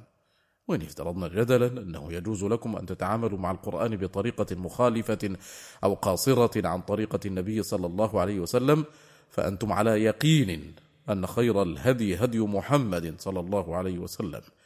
وأن الأكمل ولا شك والأعلى أجرا هو اتباع هديه صلى الله عليه وسلم كاملا بكل تفاصيله وبنفس ترتيبه. فلماذا ترضون لأنفسكم بما هو أقل؟ أحبابي التزموا سنة النبي صلى الله عليه وسلم في التعامل مع القرآن الكريم ولا تجعلوا أعمالكم الصالحة مهددة بعدم القبول أو نقصان الأجر أو غياب الأثر المأمول. ولا يغرنكم كثرة أولئك الذين يقصرون في اتباع الهدي الكامل للرسول صلى الله عليه وسلم في التعامل مع القرآن. ولا تستوحشوا من قلة أولئك الذين يحرصون على التزام الهدي الكامل لرسول الله صلى الله عليه وسلم في هذه المسألة لأن كثرة المقصرين وقلة الموافقين لا تصلح عذرا تبررون به تأخركم في اتباع الهدي الكامل للنبي صلى الله عليه وسلم. وقد حكى الشافعي رحمه الله تعالى إجماع الصحابة والتابعين ومن بعدهم على أن من استبانت له سنة رسول الله صلى الله عليه وسلم لم يكن له أن يدعها لقول أحد ولم يسترب أحد من أئمة الإسلام في صحة ما قاله الشافعي. قال ابن القيم فهما توحيدان لا نجاة للعبد من عذاب الله إلا بهما. توحيد المرسل وتوحيد متابعة الرسول فلا يحاكم إلى غيره ولا يرضى بحكم غيره ولا يقف تنفيذ أمره وتصديق خبره على عرضه على قول شيخه وإمامه وذوي مذهبه وطائفته ومن يعظمه فإن أذنوا له نفذه وقبل خبره وإلا أعرض عن أمره وخبره وفوضه إليهم وإلا حرفه عن مواضعه. فلأن يلقى العبد ربه بكل ذنب على الإطلاق ما خلا الشرك بالله خير له من أن يلقاه بهذه الحال. قال علامة عبد الله أبا طين والإنسان إذا تبين له الحق لم يستوحش من قلة الموافقين وكثرة المخالفين لا سيما في آخر هذا الزمان.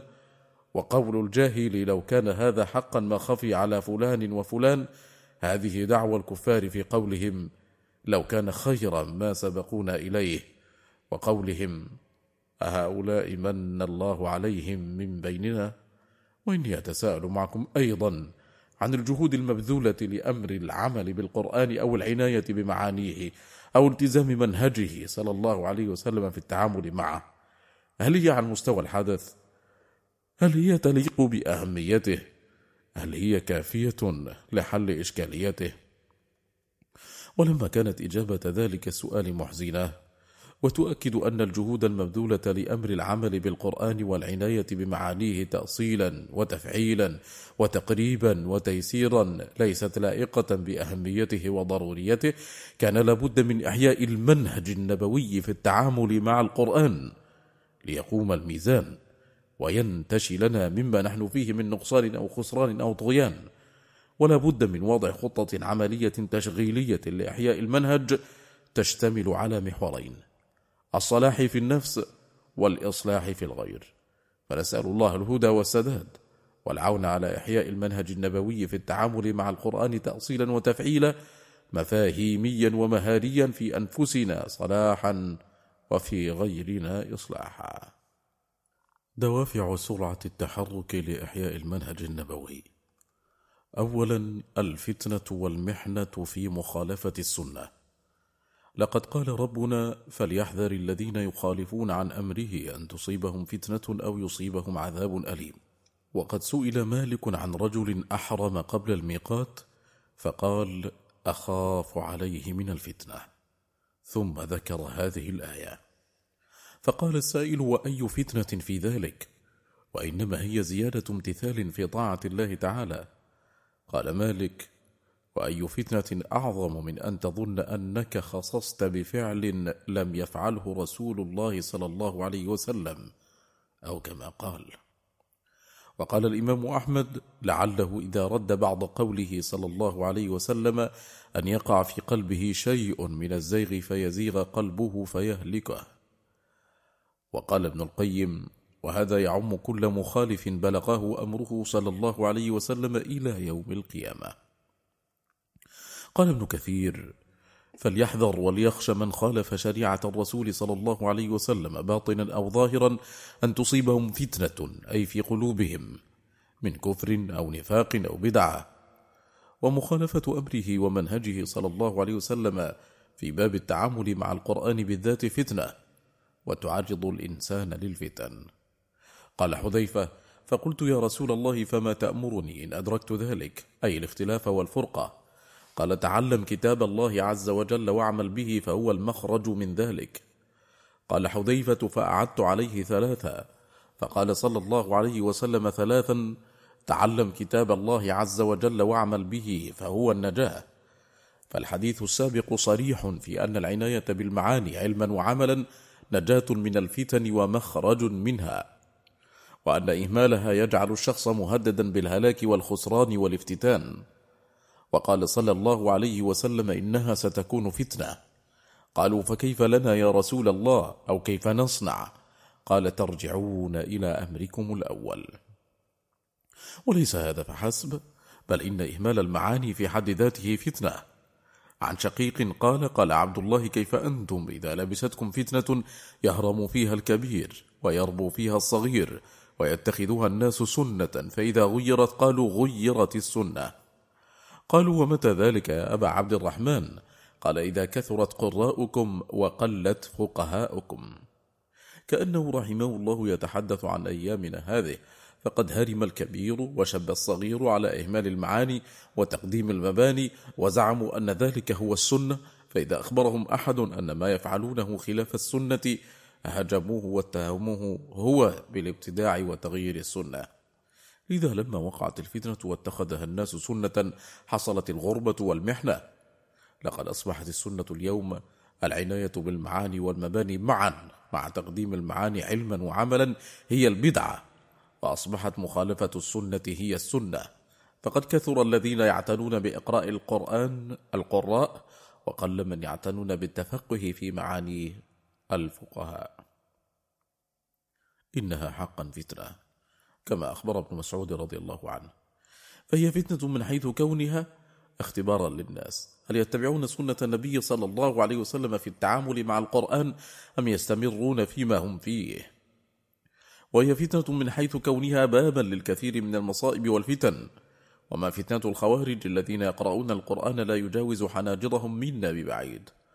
وقد نبه رسول الله صلى الله عليه وسلم لتلك المشكلة وحذر منها حين قال سيأتي على أمتي زمان تكثر فيه القراء وتقل الفقهاء وحين قال إنكم قد أصبحتم في زمان كثير فقهاء قليل خطباء كثير معطوه قليل سؤال العمل فيه خير من العلم وسيأتي من بعدكم زمان قليل فقهاؤه كثير خطباؤه كثير سؤاله قليل معطوه.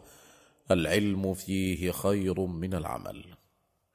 وعن أبي الدرداء رضي الله عنه قال كنا مع رسول الله صلى الله عليه وسلم فشخص ببصره إلى السماء أي ثبت نظره لأعلى ثم قال هذا أوان يختلس العلم من الناس حتى لا يقدر منه على شيء. فقال زياد بن لبيد رضي الله عنه كيف يختلس منا العلم وقد قرأنا القرآن؟ فوالله لنقرأنه ولنقرئنه نساءنا وأبناءنا ويقرئه أبناؤنا أبناءهم إلى يوم القيامة. فقال صلى الله عليه وسلم ثكلتك أمك يا زواد إن كنت لأعدك من فقهاء أهل المدينة. هذه التوراة والإنجيل عند اليهود والنصارى فماذا تغني عنهم؟ وفي رواية أوليس هذه اليهود والنصارى يقرؤون التوراة والإنجيل لا يعملون بشيء مما فيهما؟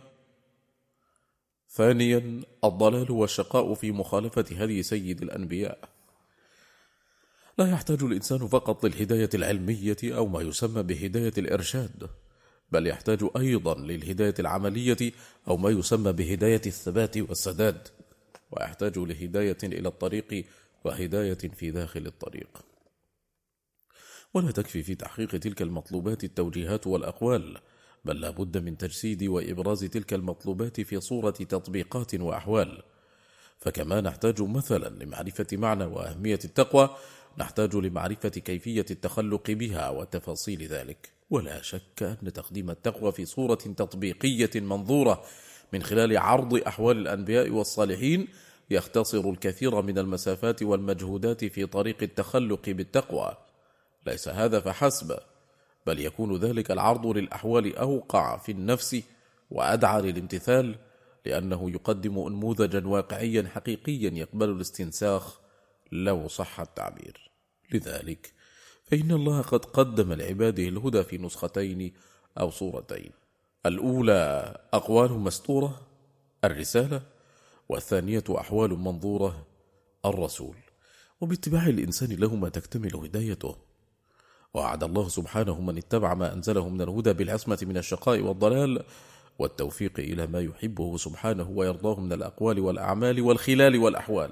قال تعالى فإما يأتينكم مني هدى فمن اتبع هداي فلا يضل ولا يشقى.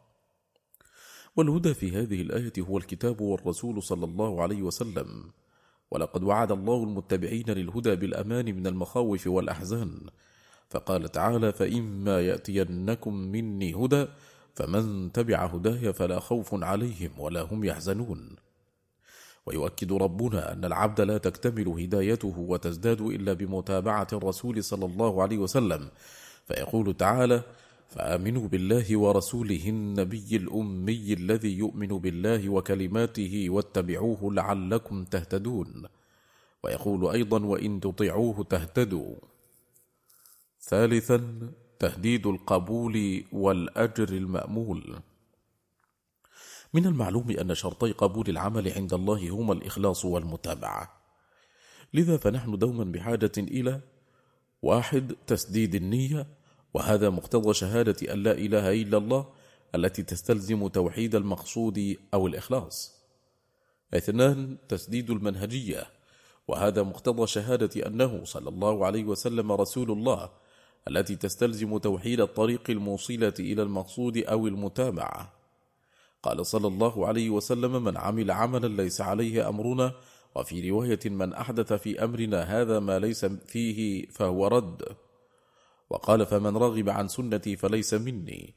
وقال ليس منا من عمل بسنة غيرنا. وكل ذلك يؤكد أن مخالفة السنة تجعل العمل مهددا مهددا بفقدان القبول. أو على الأقل فقدان الثواب الكامل. رابعا الرغبة في الأمان من الخذلان. والذي يخالف هدي النبي صلى الله عليه وسلم لا يخشى عليه في الدنيا فقط بل المصيبة الأكبر فيما سيحصل في الآخرة. وسأذكر لكم هنا مشهدين أدعوكم للحذر منهما والعمل هنا على النجاة منهما. المشهد الأول. حين ترد الملائكة بعض المسلمين عن حوض النبي صلى الله عليه وسلم فيدافع الرسول صلى الله عليه وسلم عنهم قائلا إنهم مني. فتقول الملائكة له صلى الله عليه وسلم إنك لا تدري ما عملوا وفي رواية ما أحدثوا بعدك. فحينها يقول صلى الله عليه وسلم سحقا سحقا لمن بدل بعدي. ويقول صلى الله عليه وسلم ألا وإني فرطكم على الحوض وأكاثر بكم الأمم فلا تسودوا وجهي. قال السندي فلا تسودوا بأن تكثروا المعاصي فلا تصلحوا لأن يفتخر بمثلكم. وأول من يدخل في هذا طبعا الذين ارتدوا بعد وفاة النبي صلى الله عليه وسلم والمبتدعون. لكن ليس هناك ما يمنع من احتمالية أن يدخل في ذلك الموقف كل الذين يخالفون منهجه صلى الله عليه وسلم ويعصون أمره الواجب. المشهد الثاني أول من تسعر بهم النار. قال صلى الله عليه وسلم فأول من يدعو الله به رجل تعلم العلم وعلمه وقرأ القرآن وعند الترمذي جمع القرآن. فيقول الله للقارئ ألم أعلمك ما أنزلت على رسولي؟ قال بلى يا رب. قال فماذا عملت فيما علمت؟ فهذا القارئ أو الجامع لم يكن لديه خلل في النية فقط كما يتوهم البعض بل كان لديه خلل أيضا في المنهجية التي يتعامل بها مع القرآن حيث لم يكن منشغلا بالمعاني عملا. الخطة التشغيلية التفصيلية لإحياء المنهج. لقد عرفنا بفضل الله المنشود ولا بد أن نتعرف على الموجود. لكي نتمكن بعون الله من تحصيل المفقود وبذل أقصى الجهود والترقي في مراقي الصعود والسعود. ولا يتسع المقام في هذا الكتيب المختصر لتفصيلات حول هذه المسألة لكنكم تجدونه بالتفصيل في كتابنا لا تسودوا وجهي. وتجدون نسخة منه على شبكة الإنترنت. وندعوكم للتعرف على مشروع القرآن علم وعمل والذي يهدف إلى إحياء المنهج النبوي في التعامل مع القرآن صلاحا وإصلاحا مفاهيميا ومهاريا للكبار والصغار وشعاره بالوحي نحيا. وتجدون كل ما يخصه على الإنترنت يوتيوب وفيس وتليجرام على صفحات بعنوان بالوحي نحيا. كما ندعوكم للانخراط في الحملة العالمية لإحياء المنهج النبوي في التعامل مع القرآن وتجدون رابطها على الإنترنت. ألا هل بلغت؟ اللهم فاشهد. تعريف بالحملة العالمية لإحياء المنهج النبوي في التعامل مع القرآن الكريم. واحد. فكرتها. استفراغ الوسع في إحياء منهج نبينا صلى الله عليه وسلم في التعامل مع القرآن على كل المستويات تعبدا وتعلما وتعليما وصلاحا واصلاحا ومفاهيميا ومهاريا. لما كان من عادة الدول والمؤسسات أن تدشن حملات عالمية لما يهدد الأبدان رأينا أن ما يهدد الإيمان وما يخص القرآن أولى. لذا قمنا بتدشين هذه الحملة العالمية لإحياء المنهجية النبوية وكلنا أمل أن يوفقنا الله لما يرضيه من العمل وأن يعيننا على إصلاح الخلل. لقد قال النبي صلى الله عليه وسلم لأصحابه ولمن تبعهم بإحسان ألا وإني فرطوكم على الحوض وأكاثر بكم الأمم فلا تسودوا وجهي. فهل سنكون عند حسن ظنه صلى الله عليه وسلم بنا؟ وهل يستأهل منا أن نخالف منهجه بعد كل ما فعله لأجلنا؟ أخي الحبيب لا تسود وجه حبيبك وكن عند حسن ظنه بك ولا تخالف منهجه في التعامل مع القرآن. وكلما واجهتك صعوبات أو اعترضك عقبات فتذكر قول حبيبك صلى الله عليه وسلم اصبروا حتى تلقوني على الحوض. اثنان محاورها. محور الصلاح إحياء المنهج النبوي في النفس. محور الإصلاح إحياء المنهج النبوي في الغير. فليس المطلوب أن تحيي المنهج في نفسك فقط بل في غيرك أيضا. ثلاثة نطاقاتها. الإطار المفاهيمي ويهدف إلى تسديد العقائد والمفاهيم فيما يتعلق بالتعامل مع القرآن العظيم لتطابق ما جاء عن رسولنا الكريم صلى الله عليه وسلم. الإطار المهاري. ويهدف إلى التدريب على مهارات التفاهم والتدبر والتخلق والتدارس والتعليم. انطلاقا مما تعلمناه عن رسولنا الكريم صلى الله عليه وسلم. أربعة أبرز آلياتها. نشر مواد علمية مكتوبة ومسموعة ومرئية حول المنهج النبوي. المواد العلمية لمشروع القرآن علم وعمل وخصوصا كتاب لا تسود وجهي. اثنان تثقيف شرائح المجتمع المختلفة حول المنهج النبوي في التعامل مع القرآن وضرورة إحيائه في النفس والغير من خلال محاضرات ومقاطع إعلامية. ثلاثة تدريب شرائح المجتمع المختلفة على كيفية إحياء المنهج النبوي في التعامل مع القرآن في النفس والغير من خلال دورات تدريبية مكثفة. أربعة تدريب شرائح المجتمع المختلفة على عقد حلقات لتعليم التعامل مع القرآن كما كان النبي صلى الله عليه وسلم يتعامل معه. خمسة إنشاء مؤسسات غير ربحية لتطبيق المنهج النبوي في التعامل مع القرآن والإسهام في إحيائه عمليا على أرض الواقع. من إصدارات معهد العلم والعمل لسنة عشرين وألفين ختمات الدراية